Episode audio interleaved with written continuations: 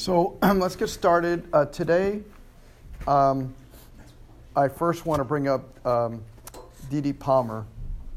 Uh, I've had some interesting uh, thoughts um, about D.D. Palmer lately. Uh, one of my interns came up with this interesting observation that I want to talk about.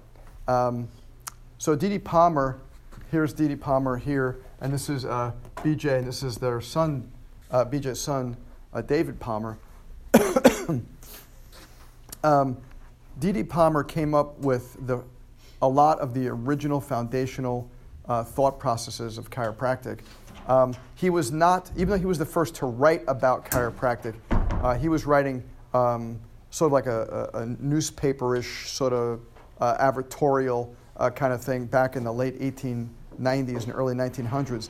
He wasn't the first to publish a textbook right? So you may have heard about modernized chiropractic. That was actually the first uh, chiropractic textbook. I'll show it to you here. Modernized chiropractic. Um, the first chiropractic uh, textbook was actually a two-volume textbook called Modernized Chiropractic by uh, Oakley, Smith, and Langston, um, and uh, I mean Paxson, Smith, Langworthy, and Paxson and it was a two-volume set uh, that they actually published in 1906. So they actually they were students of D.D. Palmer's, uh, and they, or the three of them were medical doctors, and they actually beat uh, D.D. Palmer to the punch in publishing the first uh, textbook. Um, also in 1906, D.D. Palmer did publish some things that never really got out in print, and later on uh, became the original volume one that B.J. kind of sort of gave himself a bit of credit uh, for as well. So he kind of put his name and his father's name on the work.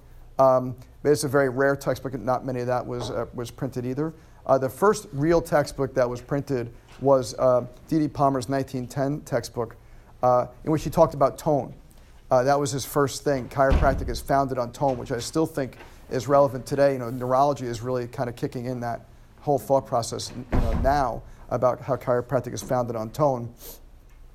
That was in 1910, and also around 1910 or so, BJ was actually publishing the first of five volumes uh, of called The Science of Chiropractic. Um, that's where, where he started with his green books, was, was really that. So it was D.D. Palmer and BJ uh, were kind of competing um, you know, for that kind of thing.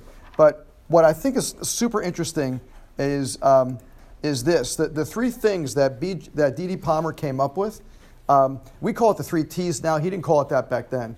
Uh, back then, he called it uh, trauma, um, uh, toxins, and autosuggestion. Uh, but now we, we kind of changed autosuggestion to uh, the three T's. So it's trauma, toxins, and thoughts.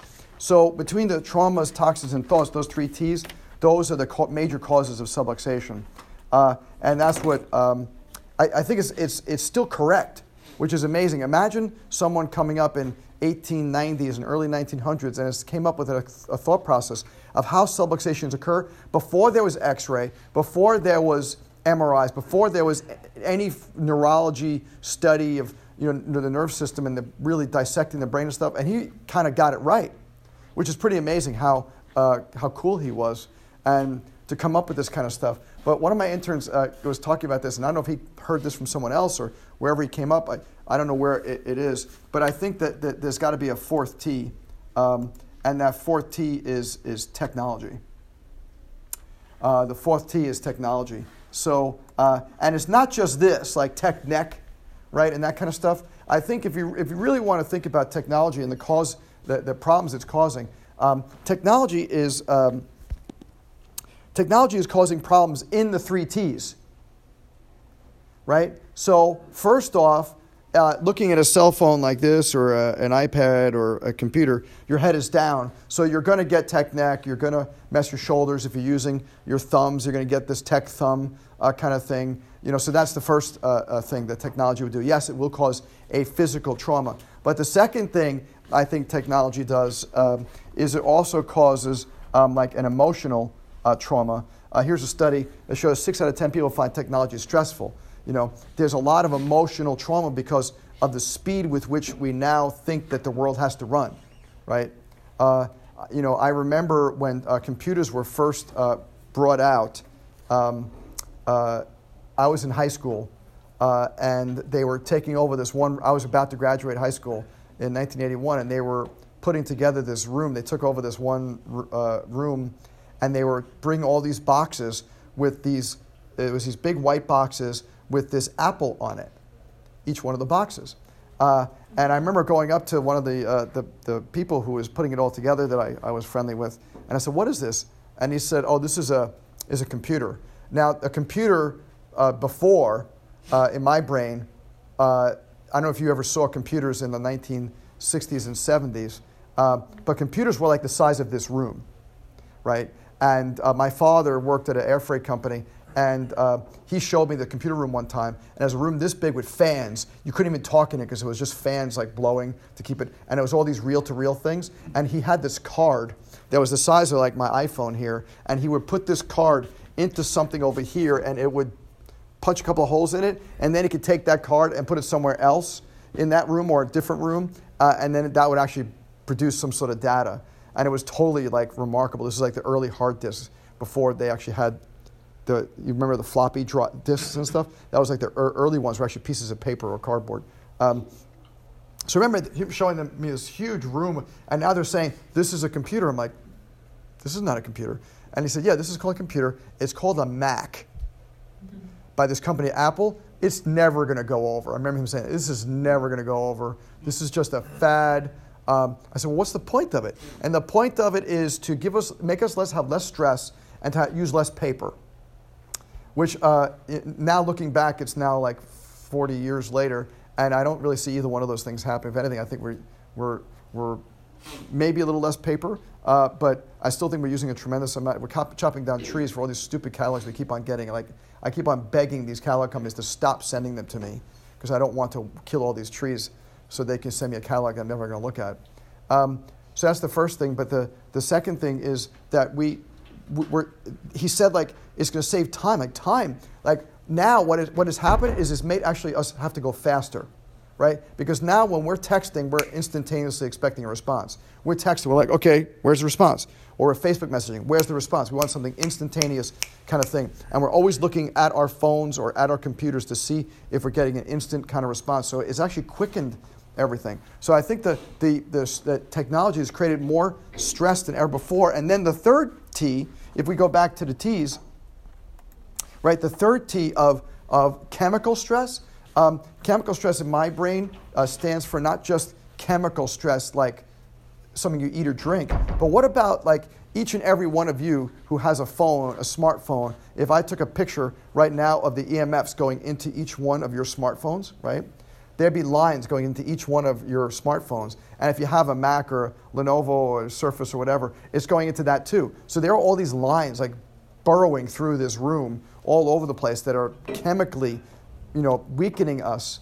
Um, like we talked about when we talked about preconception a few weeks ago. So I think that, eh, you know, if we want to change this drawing here, physical, the, the trauma, toxins, and thoughts, we have to add here technology, but technology actually causes these three also. So I think technology actually creates a huge, significant issue, you know, as well. And I, and I that's to me why chiropractic I think is so important, um, because chiropractic is very much, it is like one of the last pure things out there where we're using our hands or maybe an instrument, but we're using our hands or an instrument to adjust someone. It's very natural, right? How many places do you go that people actually touch you? Right? Unless it's massage, which is okay uh, and helpful, but it's not as amazing as chiropractic. How many places do you go where you actually touched, where you're allowed in their space, right? Because imagine like the space that you go into, that's a private space in a child when someone hands you a baby or hands you their kid or, or even themselves. That's a very private space. When you go into that space, you're breaking a, a boundary that for most people, when you're walking in, in a mall, people like, you know, moving away to get away from you so that they don't, you know, everybody's got like sort of a, a ring around them, this sphere. We're going into that, right? So, how pure is that, right? If you think about how gorgeous that is, that we're uh, able to, to do this, whereas most, if you, not that it's bad or wrong, but most health practitioners, unless they're uh, body workers, uh, most health practitioners are sitting across from you, talking to you from across the desk, showing you an MRI, showing you a CAT scan, showing you a printout of your blood tests or whatever, and they're not actually touching or really going into your space. But we're allowed to go into their space, and that's why I think we're so effective at helping them with the three or four T's that D.D. Palmer first came up with back in the late 1800s and early 1900s. So if you think about like what we're doing, even though obviously what we're doing now and the way we've taught this class this quarter, um, you can see that it's very different than the more aggressive, like D.D. Palmer said, I racked the spine of Harvey Lillard, right? That was his original wording. We're not doing, we're not teaching racking, right, uh, as an adjustment technique. You know, we're teaching gentle, you know, sustained contact and Logan and infantile headpiece and activate. We're teaching a lot more gentle, you know, kind of stuff. Even the full spine stuff that we taught you is still very, very gentle. But I want you to think about this because we're still doing the same basic stuff and still going into the sphere of that person that we did in 1895. Whereas, like a, a lot of other, you know, uh, professions don't look the same, but we kind of look the same. A little less aggressively, maybe, a little more specific, um, maybe using instruments that weren't used back then, uh, but we're still super, super gentle and right in that sphere of influence, and we're still working essentially on the same things that we were, that they were working on back then. And that's to me what is so cool about chiropractic is that even though I think we've progressed tremendously with our advent of functional neurology and all that kind of stuff, we're still really deep into our roots of what we used to do and what we, what we first started as, you know, years and years and years ago.